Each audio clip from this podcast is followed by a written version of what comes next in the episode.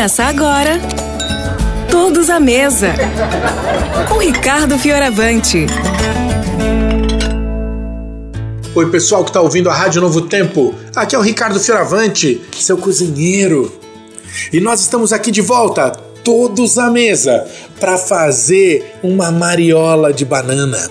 É, aquele docinho de banana apurado, sabe? Mariola. Só que o nosso hoje vai ser diferente. Eu vou fazer a mariola usando casca de banana. É, nós estamos aqui numa temporada de aproveitamento integral dos alimentos. E é por isso que eu vou fazer mariola de casca de banana. Anota os ingredientes que você vai precisar para fazer esse doce junto comigo.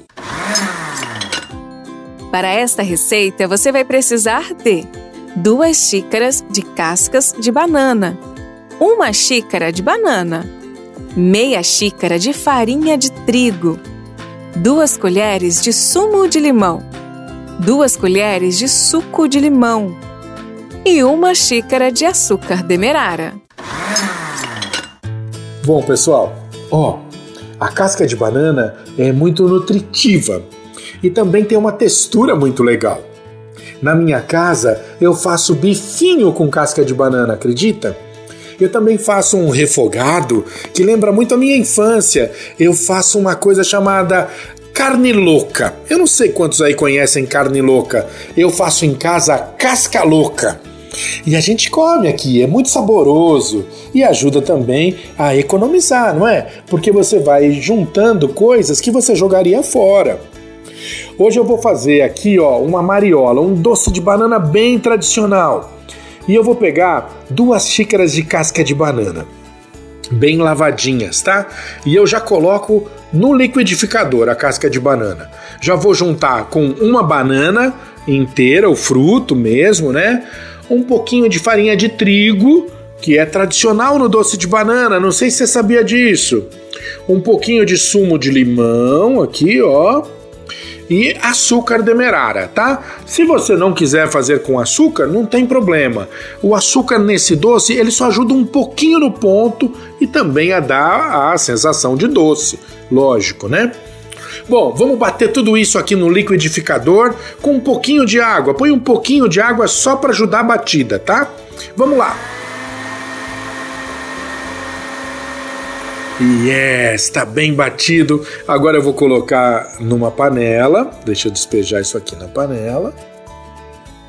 E a gente vai cozinhando, põe no fogo alto, vai cozinhando, separa aí sua melhor colher de pau e vamos lá, que a gente vai deixar isso aqui até secar toda a umidade e vai virar uma pasta firme, viu? Fica uma pasta firme mesmo. Então a gente vai aqui, ó, vai apurando, ela vai fervendo, vai apurando e é surpreendente, porque na hora que ela vai pegando o ponto é muito rápido, ela demora para pegar o ponto, mas quando ela começa a ficar bem sequinha, é rápido.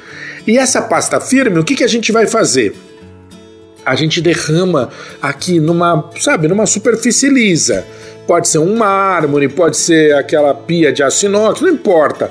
Tem que ser uma superfície lisa e logo que a gente derramou ela aqui, ó, você pode dar mais uma mexidona nela. Eu só esqueci de te contar um negócio. Antes de derramar a pasta, passa um pouquinho de óleo em cima da superfície para que ele não grude de jeito nenhum e fique fácil para você dar uma trabalhada, tá? Então, ó, jogamos em cima da superfície. Eu vou aqui com a própria colher de pau, agora já fora da panela, em cima da superfície, dando uma batidinha final aqui para ter certeza de que tá tudo lisinho e tudo homogeneizado. Ai, olha só. Agora eu espalho formando um tapetinho aqui, ó, desse refogadão de banana, tá bom? Faz um tapete. Vou cortar, já deixo tudo cortadinho em quadrados, quadradinhos assim, de mais ou menos 2 por 2, 3 por 3, você escolhe. E vou deixar isso aqui esfriar. Deixa esfriar.